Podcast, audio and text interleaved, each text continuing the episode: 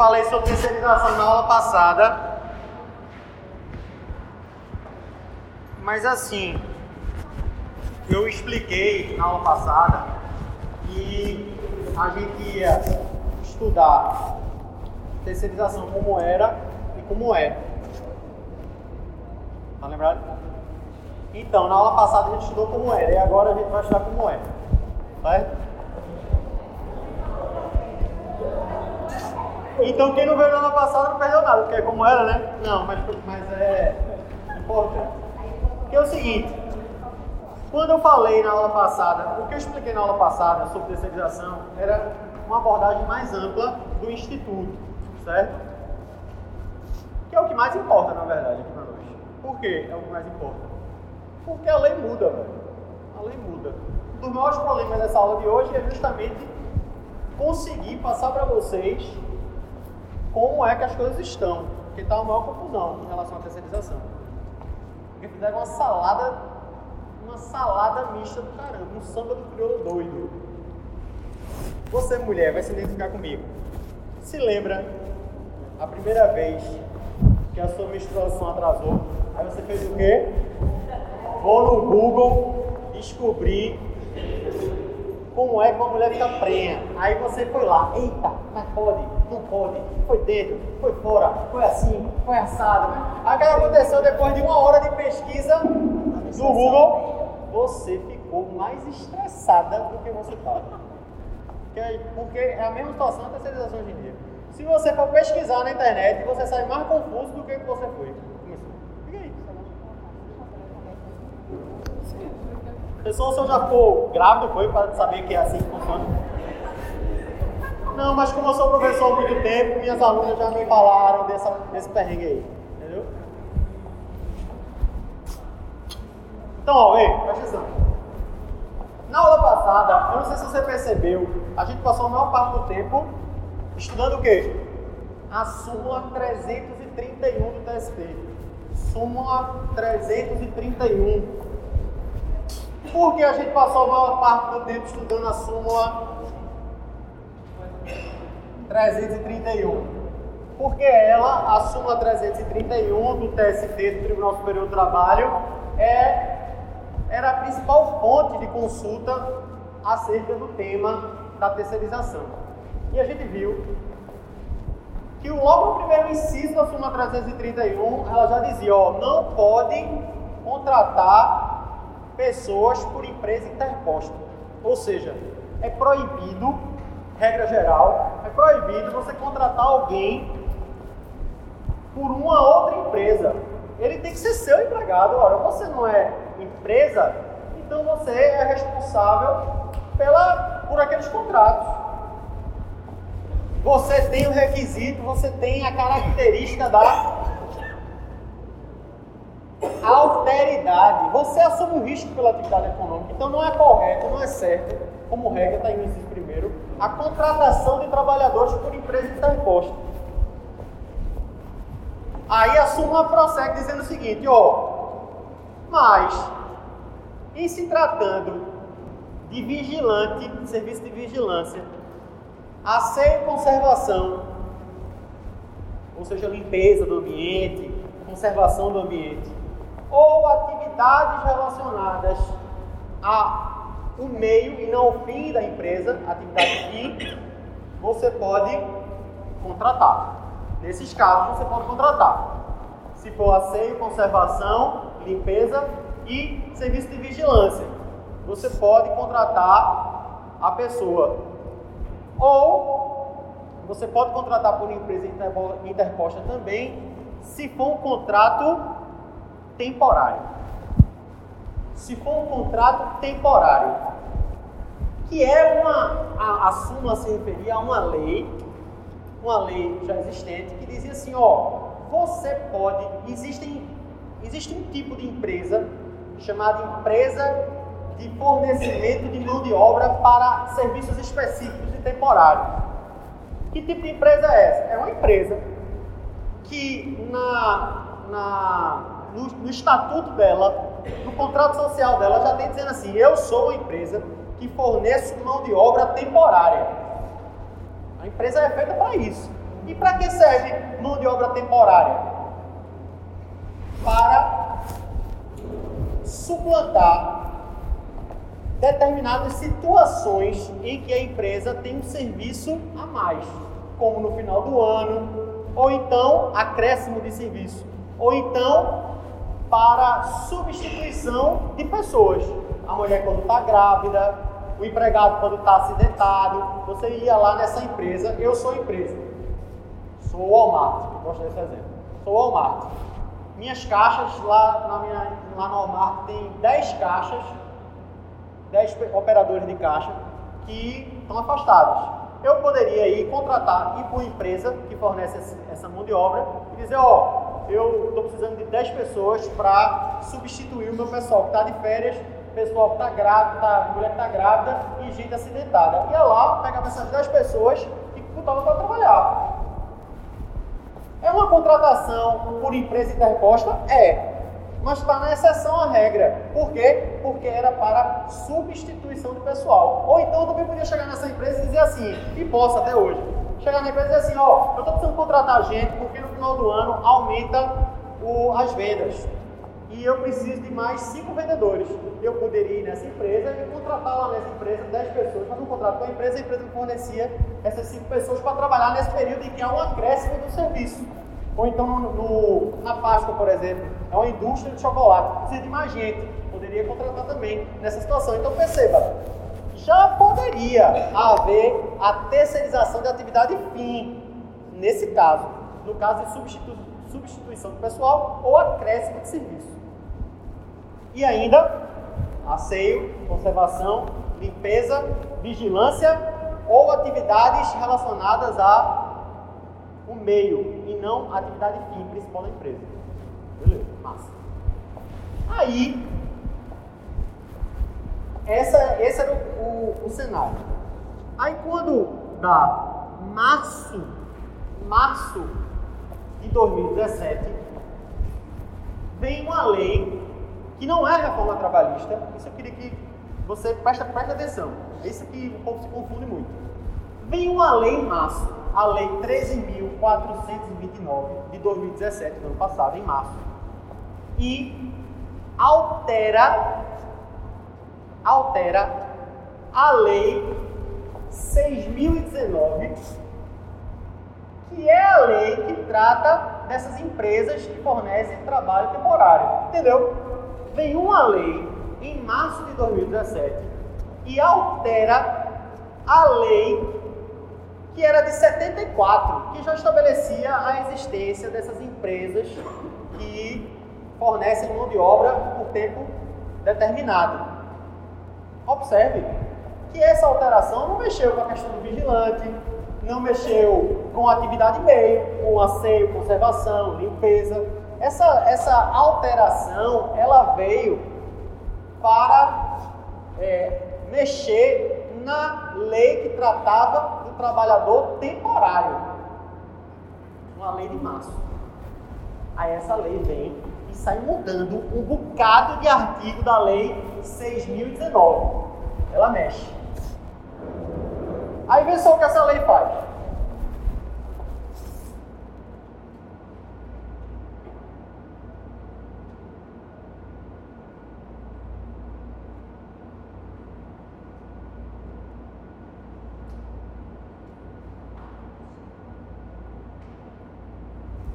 Ela faz assim, ó. Artigo 4 artigo 4 A. Não é artigo 4 a linha A, não. É artigo 4 A. Diz assim: a empresa prestadora de serviços a terceiros é pessoa jurídica de direito privado destinada a prestar a contratantes serviços determinados e específicos. Beleza. A lei de março trouxe uma nova redação para é, a lei que tratava do contrato temporário. Só que essa lei de março foi revogada por uma lei de setembro, que é a lei 13.467. Que lei é essa?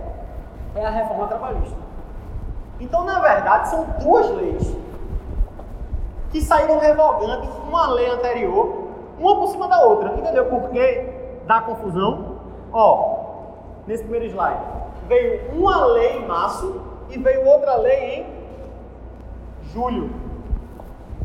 Uma lei em março e uma lei, uma lei em julho. Pessoal, mas a reforma é de setembro, porque não teve a vacácio legis, só, a reforma trabalhista só começou em novembro. Não foi setembro, nem lembro mais. Mas a lei é de julho. Então, foram duas alterações numa lei de 74. Que lei é essa? É a lei que regulamenta a, a, as empresas que prestam é, serviço de fornecimento de mão de obra temporária. Em que casos?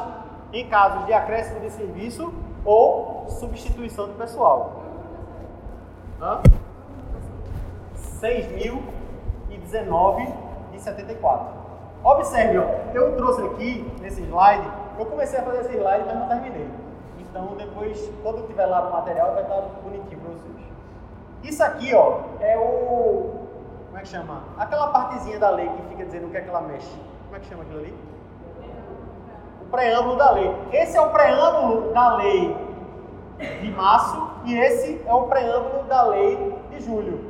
O preâmbulo da lei de, da lei de março, da lei de março de 17, que foi a primeira que alterou o, as empresas de contrato temporário, diz assim, ó, altere os dispositivos da lei de contrato temporário que dispõe sobre o trabalho temporário nas empresas urbanas e dá outras providências e dispõe sobre as relações de trabalho na empresa de prestação de serviços a terceiros.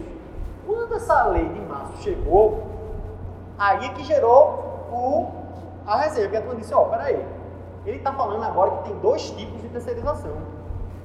Ele está dizendo que está mexendo na lei que fala do contrato temporário, mas está abrindo uma nova possibilidade agora de terceirização, que é a terceirização em empresa de prestação de serviços a terceiros, que não é, pela lógica, não seria, pelo texto do próprio âmbito, não seria aquela, aquelas empresas que prestam trabalho, que prestam serviço de temporário. Seria outro tipo de empresa, uma empresa que poderia terceirizar à vontade. Ora, se você ler, tem um ponto e vírgula ali e dá outras providências. Ele mexe na lei do contrato temporário, ponto e vírgula, e abre outra possibilidade. Qual a possibilidade? Dispõe sobre as relações de trabalho na empresa de prestação de serviços a terceiros. Quer dizer, agora vai poder terceirizar porque vai ter uma empresa que vai prestar serviços a terceiros e ela vai terceirizar o que ela quiser. Entendeu? Só que aí vem a lei de julho, a reforma trabalhista, que também altera a mesma lei. Ó. Olha aqui de novo altera a consolidação das leis do trabalho, CLT, aprovada pelo decreto lá de 43, de Getúlio Vargas, e as leis, aí começa com essa lei de contrato temporário e fala de outras leis aqui que ela altera. Porque a reforma trabalhista, ela mexeu na CLT e mexeu em outras leis. Você já parou para, já se perguntou por que é consolidação das leis do trabalho e não código do trabalho? Porque quando a CLT foi feita, ela consolidou uma série de legislações que tinham à época. Ela juntou um monte de lei. E ainda ficou lei por fora, e depois teve lei depois. Então continua a zona. Até hoje não existe um código do trabalho, entendeu? É uma consolidação, é uma mistura, é um, uma vai juntando. Pessoal, por que tanto desprezo do direito do trabalho? Porque o direito do trabalho é o que não tem um código de trabalho. Por que não existe o código de processo do trabalho? Porque a CLT ela junta normas de direito material e de, de direito processual. Por que esse descaso tão grande do direito do trabalho? Porque não há, nunca houve é, vontade política de organizar. Quando houve, foi agora para desmontar as conquistas. Eu postei no Facebook, no Instagram um dia desse, a representatividade do nosso Congresso. Se você olhar lá, quem é que. O Congresso ele não representa o povo. Porque a maneira como a nossa democracia foi construída faz com que o cara que chega para ser deputado, que tem é, a prerrogativa de legislar sobre direito de trabalho, que é federal, esse cara que chega lá, ele só chega por dinheiro. Então ele representa a bancada ruralista, ele representa os, os empresários. Um ou outro vem do movimento sindical. O principal que vem do movimento sindical está preso. Então, é bronca, entendeu? A maioria das pessoas que estão legislando, elas não têm interesse em proteger o trabalhador. Elas representam os empresários que deram dinheiro para elas se elegerem.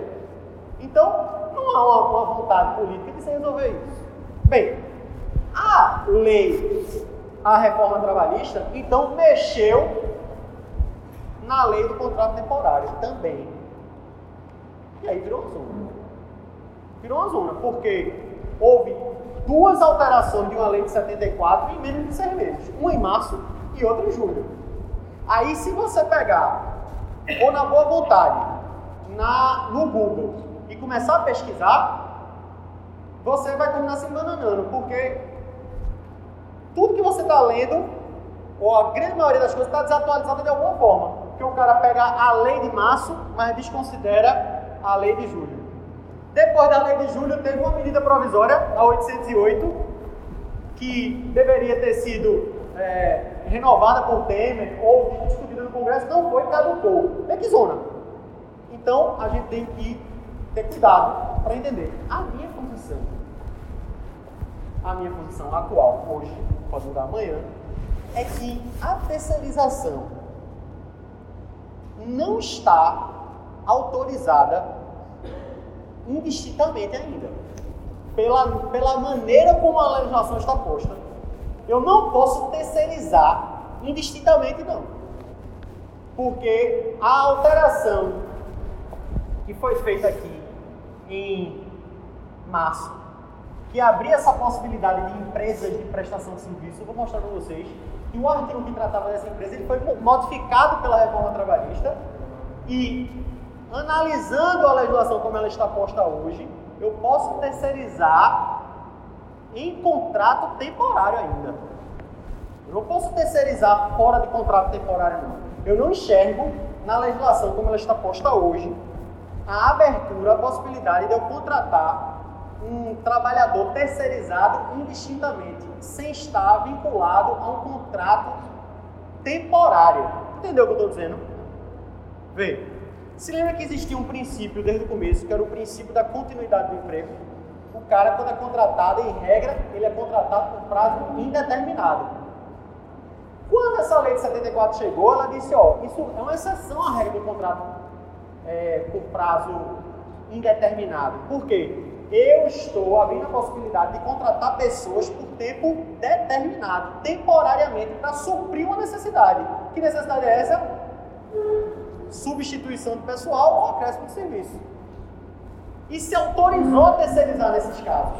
Quer dizer, eu não preciso contratar o cara diretamente, porque vai ser muito oneroso para mim, empresário. Eu vou contratar uma pessoa, essa pessoa só vai ficar seis meses, cinco meses, três meses, e depois eu vou ter que pagar o FGTS da pessoa, a multa de 40%, aviso prévio, como é que eu vou pagar tudo isso se eu sei que o cara vai embora já?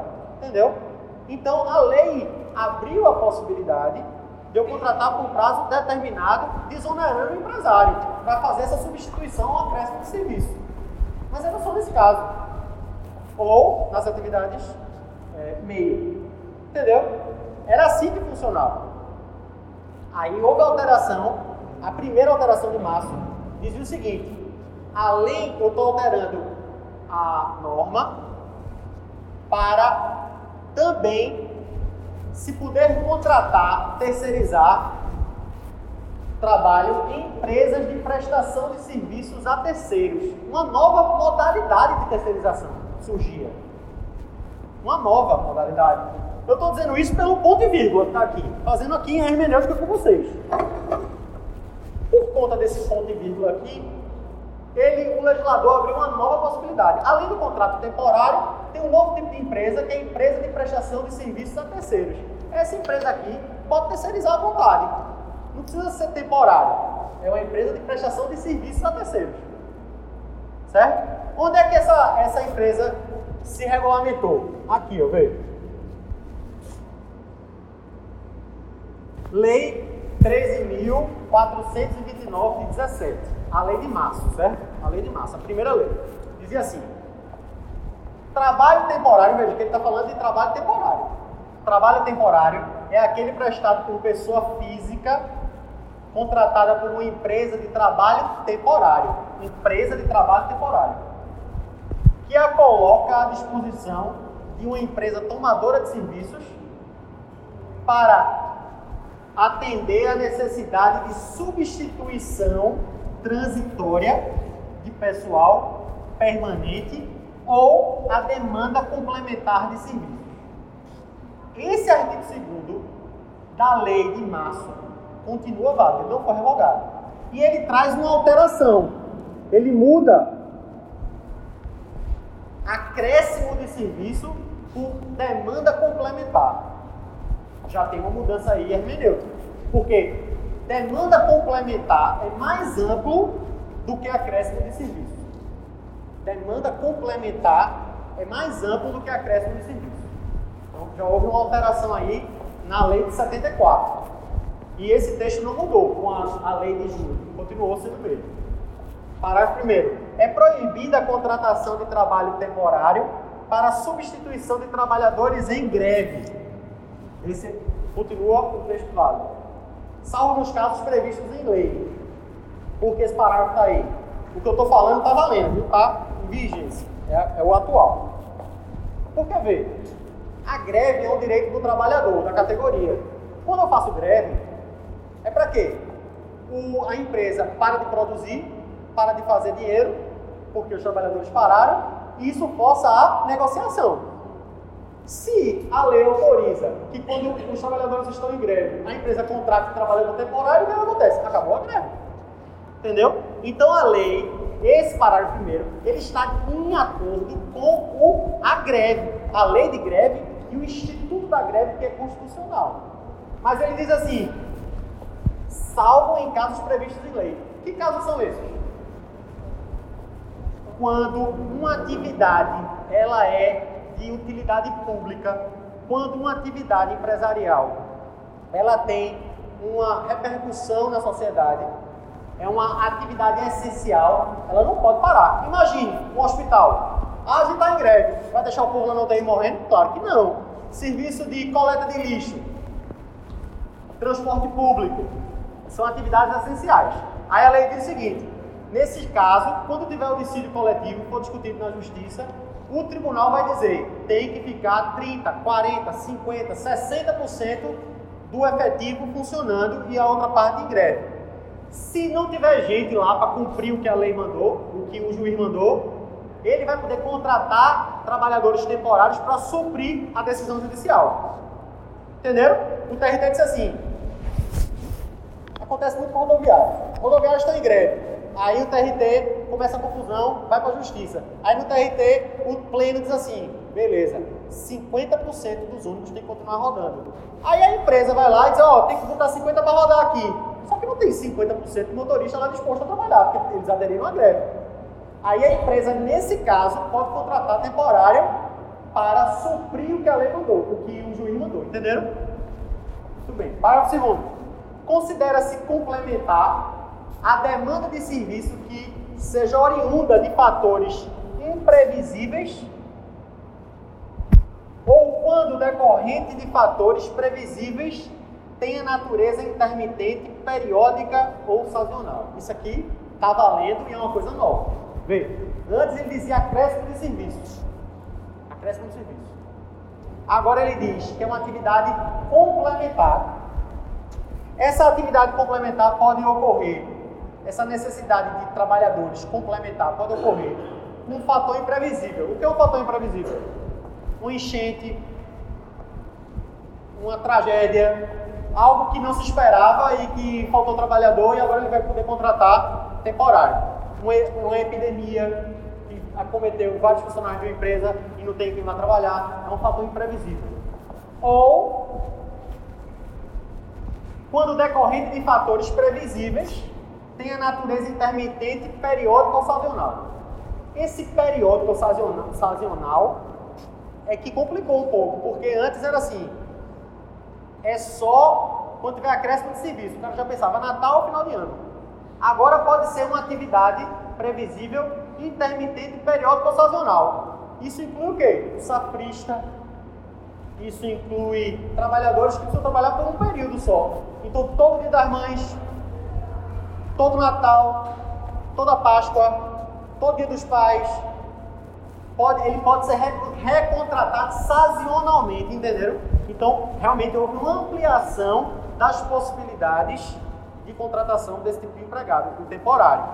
Mas o, o, a maior alteração vem em frente, que é a questão do tempo. A gente está tentando seguir aqui a linha do tempo.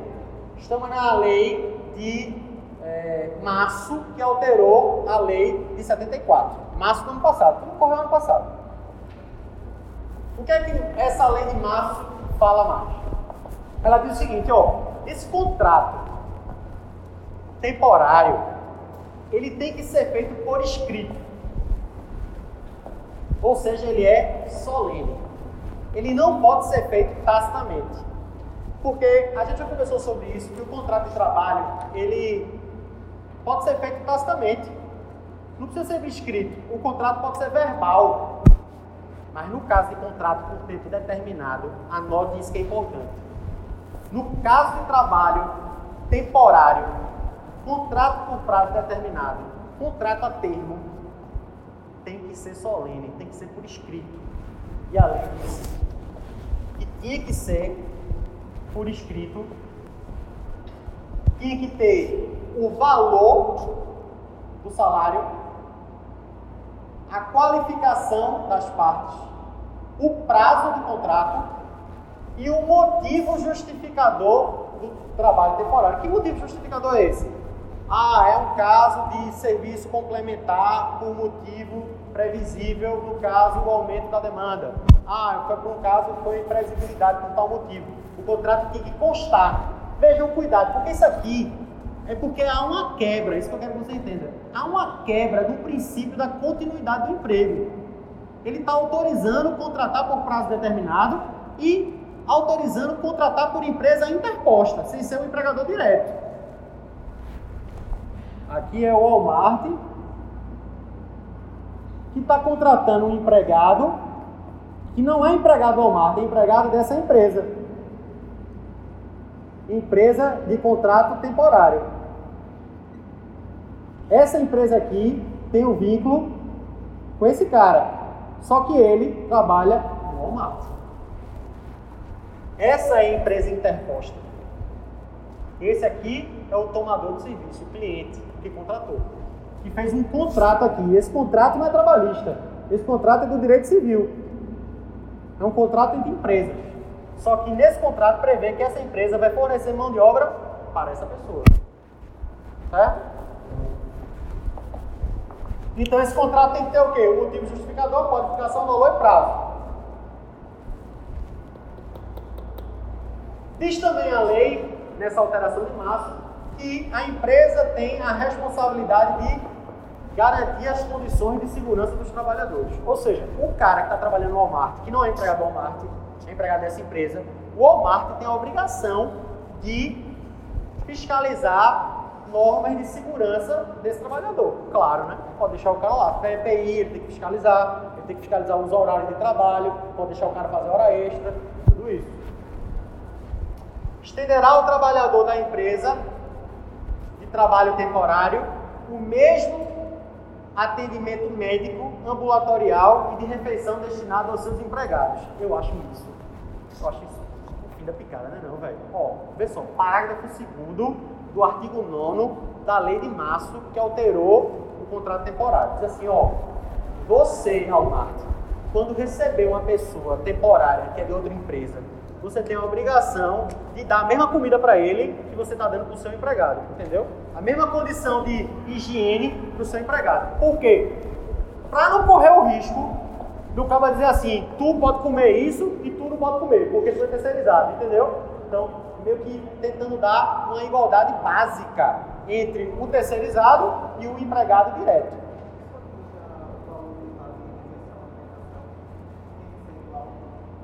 Não necessariamente. A lei diz que o valor de vale de refeição só se tiver no contrato estipulado. Pode ser diferente. Certo? Agora é uma questão de interpretação. Você pode interpretar o parágrafo 2 do artigo 9 e dizer, não, então o vale tem que ser igual, porque se é a mesma condição da alimentação e higiene, certo? Mas tem um artigo que diz que tem que ter estipulação no contrato para isso, tá? Vamos lá. Ainda na lei de março de 2017. Vê, eu fiz um, um negócio aqui, não sei se dá para Vai ser melhor ou pior. Vai ser melhor. Depois eu vou ajeitar isso aqui para ficar mais fácil. Ficou pior? Dá pra ler? Tá não, né? Ó, a lei anterior, a lei de 74, dizia o seguinte, que podia contratar empregado para substituição temporária de serviço de funcionários, no caso, doença, férias, substituição temporária. E atualmente a gente viu que continua valendo substituição temporária e férias. Só que a lei anterior dizia que podia contratar também para acréscimo extraordinário de serviços. E agora a lei nova diz que é demanda complementar por fatores imprevisíveis ou por fatores previsíveis. Aqui é como era e aqui é, é com as alterações de março de 2017. Esse slide aqui é o mais importante. Assim, se, se for cair numa prova de concurso público, vai cair essa questão aqui, que é, foi a alteração mais significativa. É assim, ó. A lei de março de 2017 diz que o contrato temporário pode ser de 180 dias consecutivos ou não. Está no artigo 10 parágrafo 1 o novo artigo 10 parágrafo 1 da lei. O contrato temporário pode ser de 180 dias e ele pode ser renovado, pode ser prorrogado por 90 dias consecutivos ou não. Está no parágrafo 2 do artigo 10. Por que isso é importante? Porque antes era 90 dias. Antes, a lei anterior dizia que o contrato tinha que ser de 90 dias e agora ele pode ser de 180 dias. E agora pode renovar por mais 90. Então agora eu posso contratar uma pessoa temporariamente, ela vai trabalhar 180 dias e depois eu posso prorrogar por mais 90 dias. É muito tempo, velho. É muito tempo. Isso abre realmente a possibilidade de se terceirizar por muito tempo e ficar meio com uma coisa quase que absolutamente ampla. Porque é muito tempo. 180 dias são seis meses, não é isso? Seis meses prorrogado por mais três meses. Agora vem, o novo contrato só pode ser feito depois de 90 dias. Ou seja, presta atenção. Se eu contratei uma pessoa e ela trabalhou 180 dias e prorrogou por 90, ou se ela contratou, não interessa quanto tempo foi, mas foi um contrato temporário, quando acabar o contrato temporário, eu só vou contratar ela de novo depois de 90 dias. Por que essa regra existe? E está no parágrafo 5 Porque senão, se ela não existisse, o cara ficava renovando. Contrato temporário. Aí esse meu discurso que eu disse no começo, de que para mim continua proibida a contratação é, fora do contrato temporário, não ia valer de nada, porque o cara ia poder renovar, renovar, renovar, renovar, entendeu? Então, se eu contratei uma pessoa, veja, se eu contratei uma pessoa para trabalhar dois meses como temporário para mim, dois meses, o cara trabalhou, acabou o contrato. Aí depois de uma semana, depois de um mês, ninguém estava contratado novo. Eu contratei no, no final do ano, acabou em janeiro. Aí quando chegou no carnaval, eu digo, eita, eu acho que eu quero esse cara de novo. Não vou poder. Porque eu tenho que esperar 90 dias para contratar essa mesma pessoa. E se eu contratar, o que acontece? Se eu contratar, o contrato vai se tornar contrato por prazo indeterminado. Ele vai se transformar, se não se cumprir essa regra, ele vai se transformar num contrato por prazo indeterminado. Entendeu? Sim, professor, e o que, que acontece quando o contrato é por prazo indeterminado? Vai mudar, porque aí, quando eu for demitir ele, vou ter que pagar a multa de 40% da GTS, vou ter que pagar aviso prévio, o que eu não pagaria no contrato por prazo determinado. Certo? Só pode renovar uma vez por 90 dias. Mas veja, é quase o ano todo, né? Porque seis meses mais nove, seis meses mais três, nove meses de 12. É muito tempo.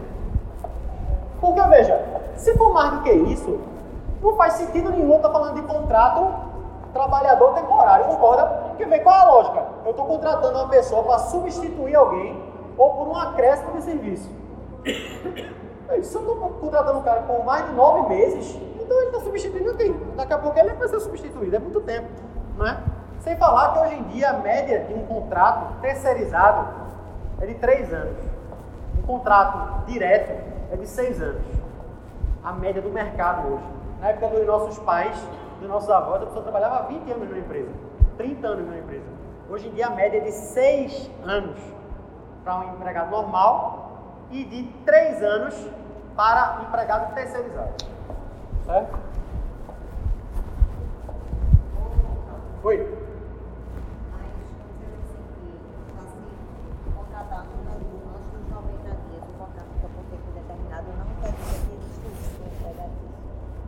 Dizer que existe. Porque, ó, se eu recontratei a pessoa, se eu recontratei a pessoa em menos de 90 dias, e ele continua trabalhando para mim, tomador, o vínculo vai se estabelecer direto comigo, tomador. Porque trabalhando, descaracterizou aquela terceirização. Porque o cara está trabalhando não é mais por tempo determinado. Não é por uma. Tá, tá claro que nesse caso, ele não está trabalhando para suplantar uma necessidade extraordinária, um serviço complementar, nem para substituir ninguém. O cara está trabalhando há, há muito tempo, está renovando contratos sucessivamente. Certo? Permanente e com vínculo direto com o tomador. Relembrando aqui, ó, olha para mim. Por isso que a aula passada foi importante, porque a gente estudou a súmula 331. Em todos esses casos que a gente está estudando aqui, se tiver subordinação direta e pessoalidade, o que, é que acontece? Gera-se o um vínculo direto. Bom dia, né? O vínculo direto entre o tomador e o trabalhador. Temporário. Se houver pessoalidade e subordinação direta, gera-se vínculo direto com o tomador com o empregado. A súmula 331 continua válida. Ela não foi cancelada, nenhum termo dela foi cancelado ainda. A gente está fazendo um exercício aqui de interpretação da norma. Das normas, dessa salada de, de fruta aí, esse samba do crioulo doido, com a súmula que não foi cancelada ainda. Deixa.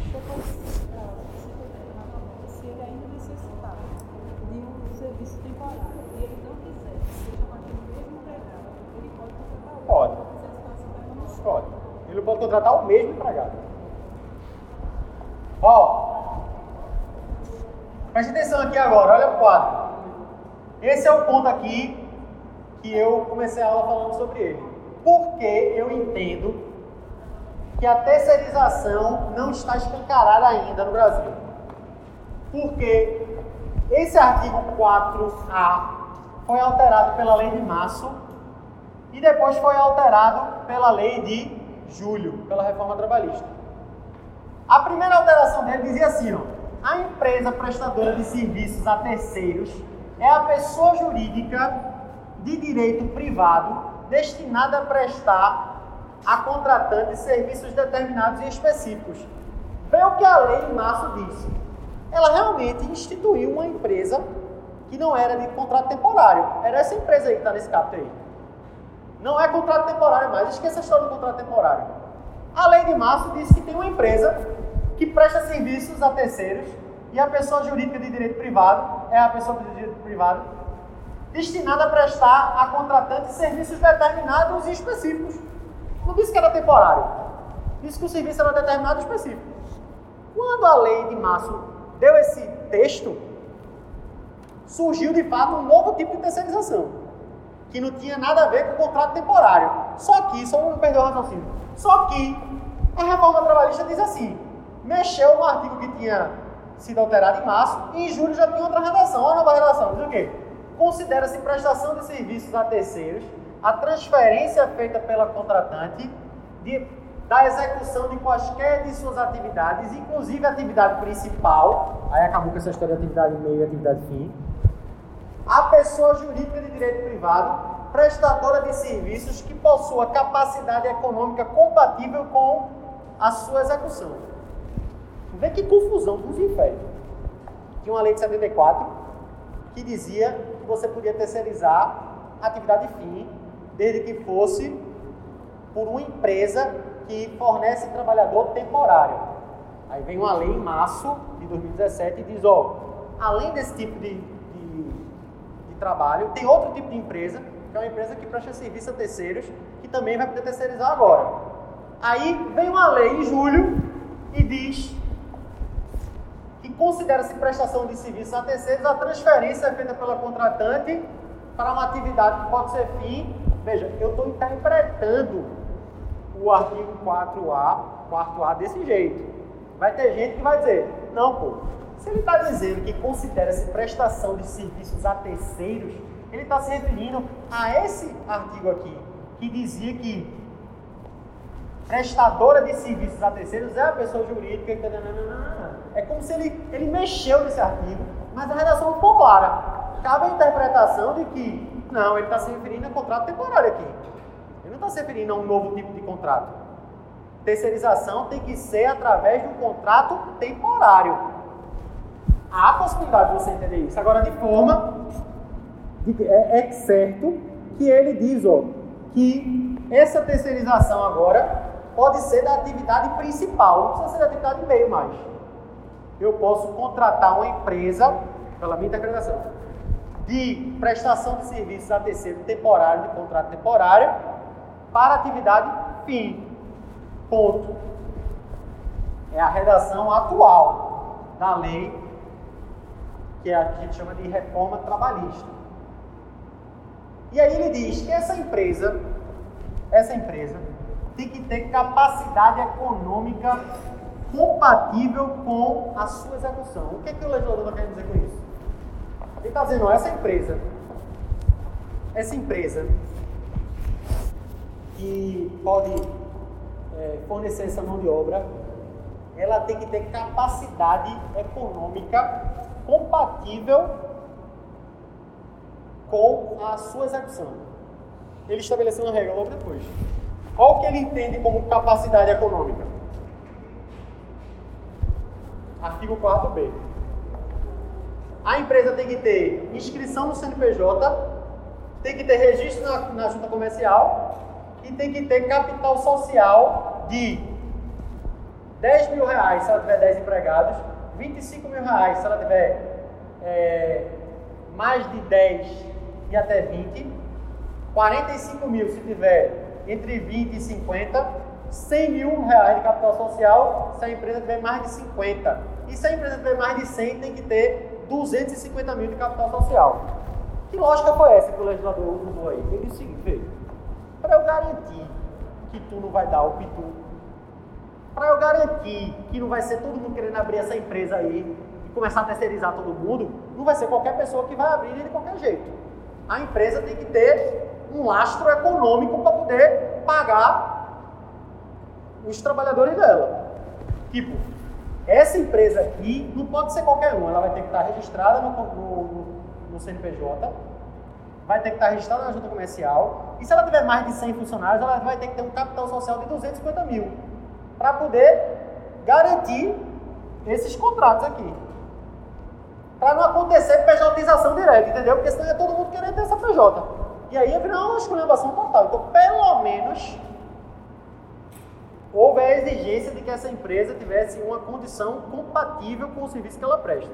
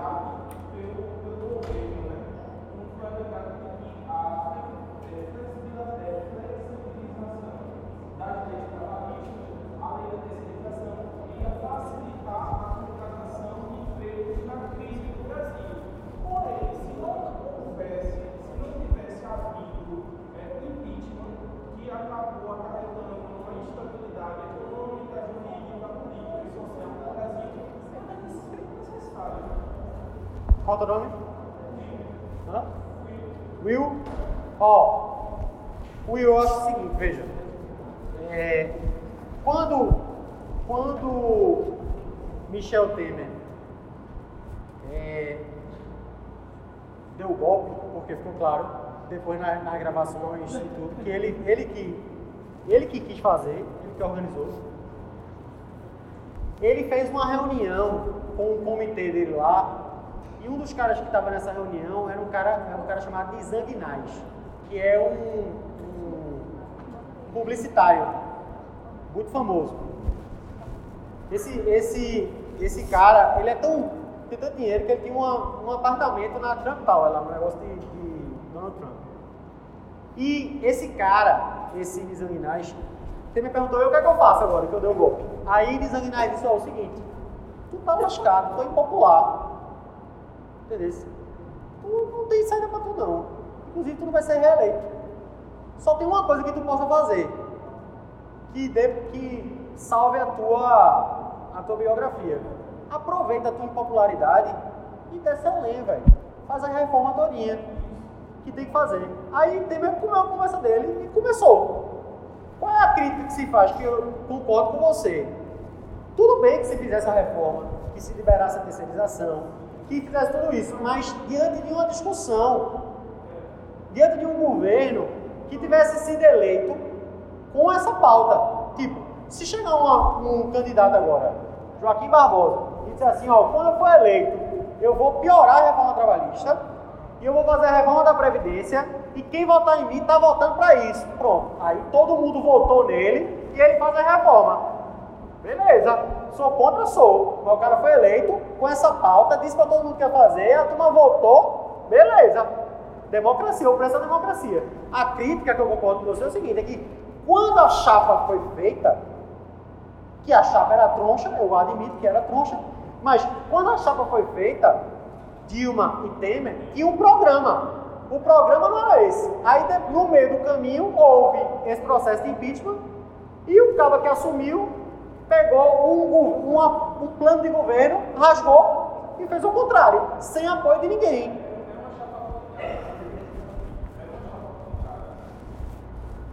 Concordo com você. Ó, vamos em frente. Oi.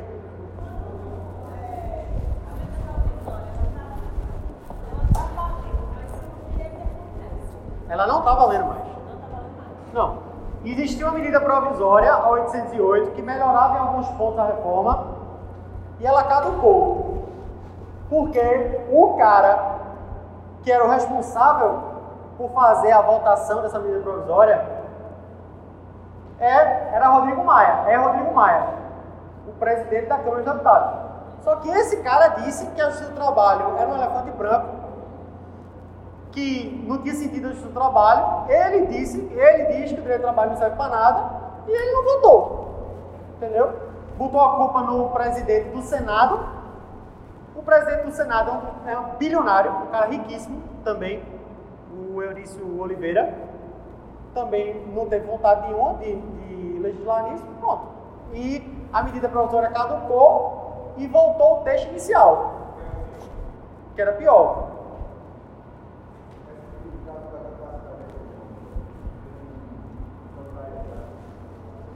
Veja, a, a responsabilidade, boa pergunta, a responsabilidade da terceirização mudou, professor? Não, não mudou. A empresa tomadora do serviço continua responsável subsidiária, certo?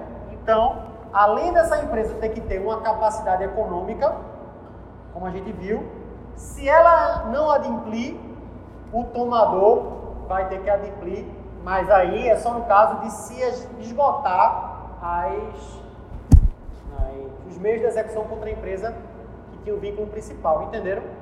E vale a regra da súmula 331 que a gente tinha estudado já, que diz o seguinte, que essa empresa, o Walmart aqui no exemplo, a tomadora, ela só é responsável, só pode ser condenada a pagar se ela estiver no título executivo judicial e tiver participado do processo desde o início. Tá? Então, nesse termo, nesses termos, a súmula 331 continua válida. Tá?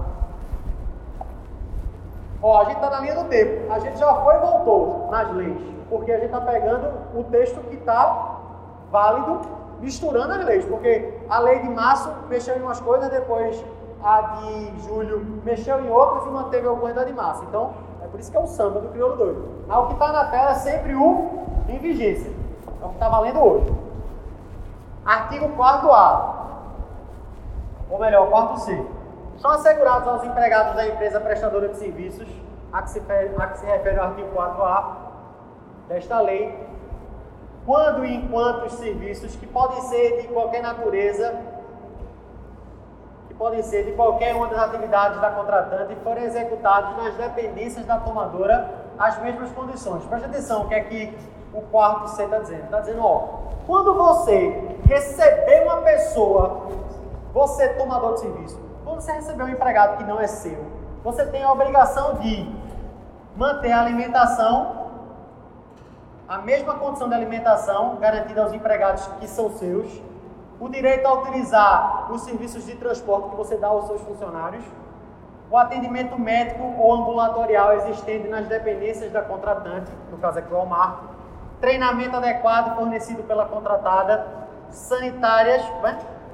treinamento adequado fornecido pela contratada quando a atividade exigir é, condições sanitárias de medidas de proteção à saúde. Parágrafo 1.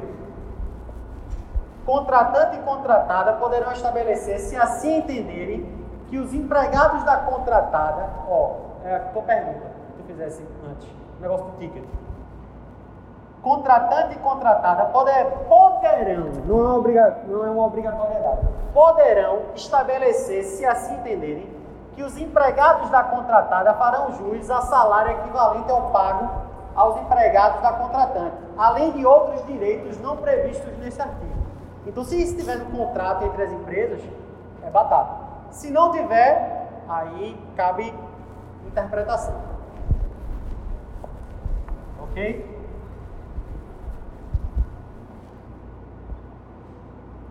Nos contratos, parágrafo 2 do artigo 4C. Nos contratos que impliquem mobilização de, de empregados da contratada em número igual ou superior a 20% dos empregados da contratante, esta poderá disponibilizar aos empregados da contratada os serviços de alimentação e atendimento ambulatorial em outros locais apropriados e com igual padrão de atendimento com vistas a manter o pleno funcionamento dos serviços existentes. Quer dizer, quando a empresa tomadora terceirizar mais de 20% do seu quadro, é gente que só bexiga. Ela vai poder destinar um local para a alimentação dos terceirizados, desde que seja equiparado o nível de serviço. Isso é texto da reforma já. Ó, aqui é outro exemplo das duas leis. Esse texto é o texto original, que estava desde 74. Aí vem a lei de março, fez esse texto aqui, mudou para esse texto. E depois esse texto foi revogado pela lei de julho. Dizia assim originariamente o artigo 5 da lei de contrato temporário.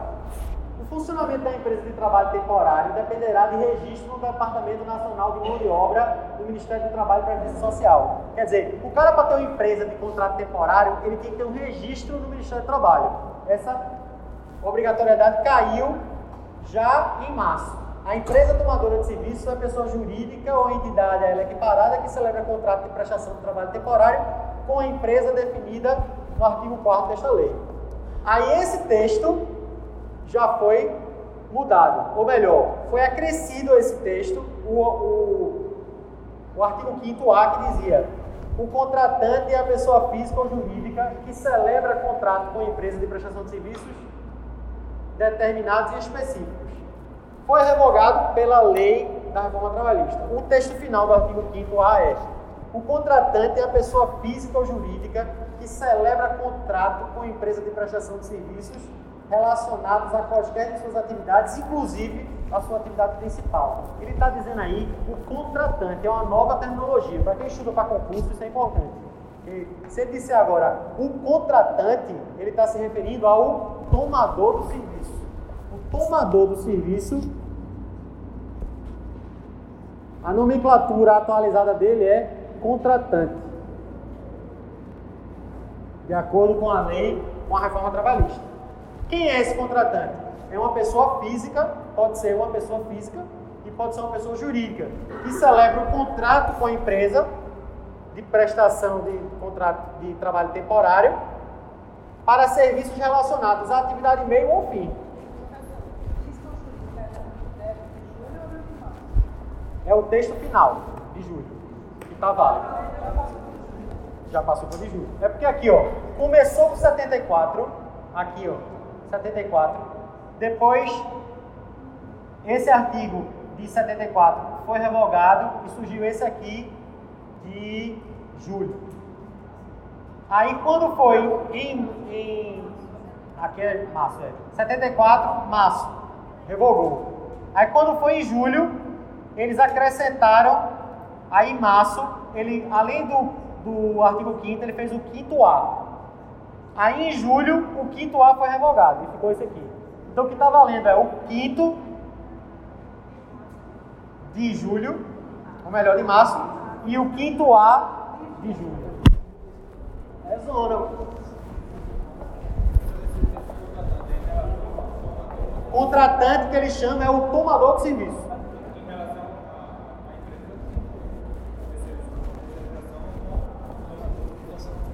É, o tomador é o que toma o serviço, o que recebe o empregado. Ele é o contratante. O contratado é o que presta, o que manda o trabalhador. Ao empregado e a empresa tomadora Em relação ao empregado e a empresa tomadora, vai criar vínculo direto. Se essa terceirização aqui for considerada ilícita, ela tiver contra a lei, nos termos que a gente colocou, ou se tiver pessoalidade e subordinação direta entre ele e o tomador. É isso que você está perguntando? Pronto. Além disso, de tudo que a gente estudou, ainda tem a OJ 191 do TST.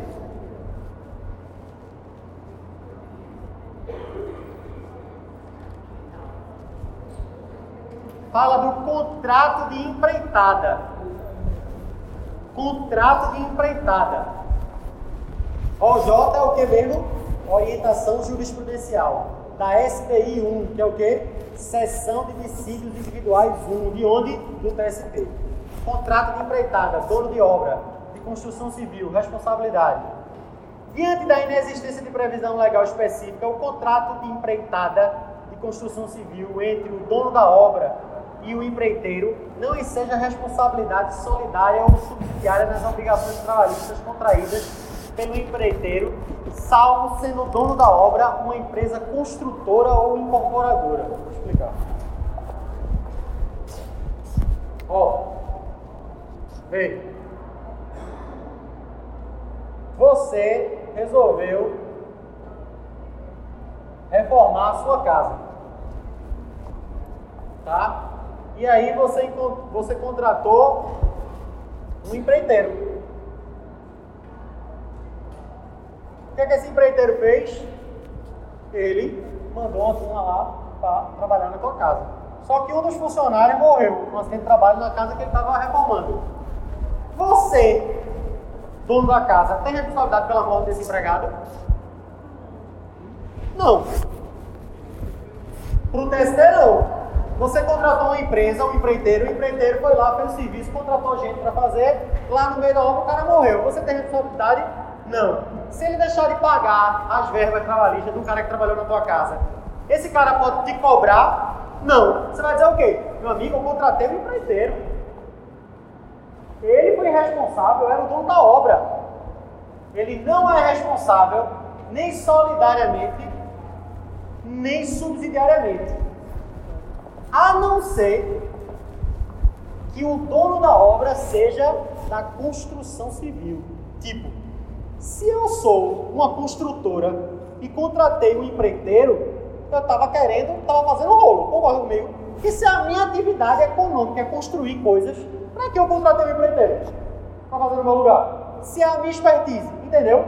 Se eu sou um cliente, se eu contratei um cara porque eu não sei fazer, eu contratei uma pessoa para trabalhar para mim, na minha casa, tudo bem. Mas se a minha atividade é ser empreiteiro, eu sou um empreiteiro, eu sou uma construtora e contratei um empreiteiro para fazer a minha própria casa, então eu sou responsável.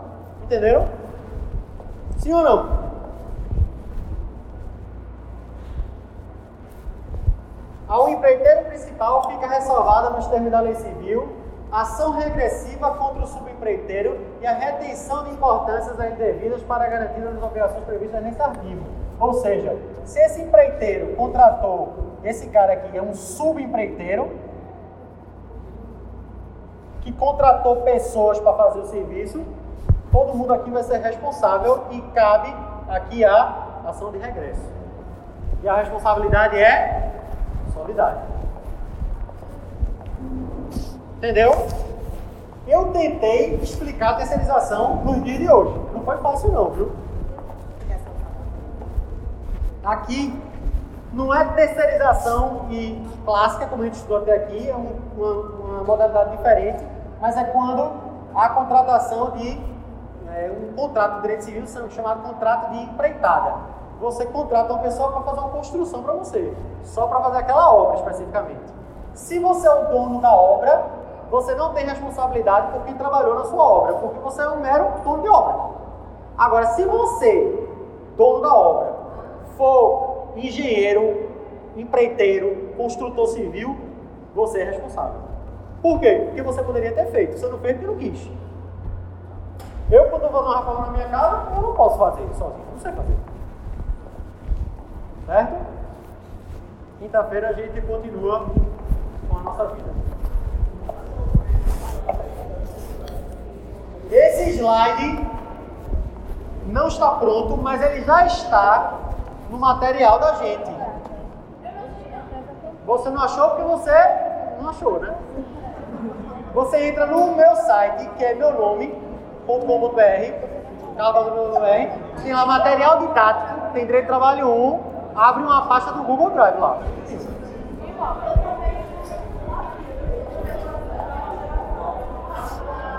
Eu mudei esse arquivo para isso aqui que eu estou mexendo. É porque eu mexi hoje.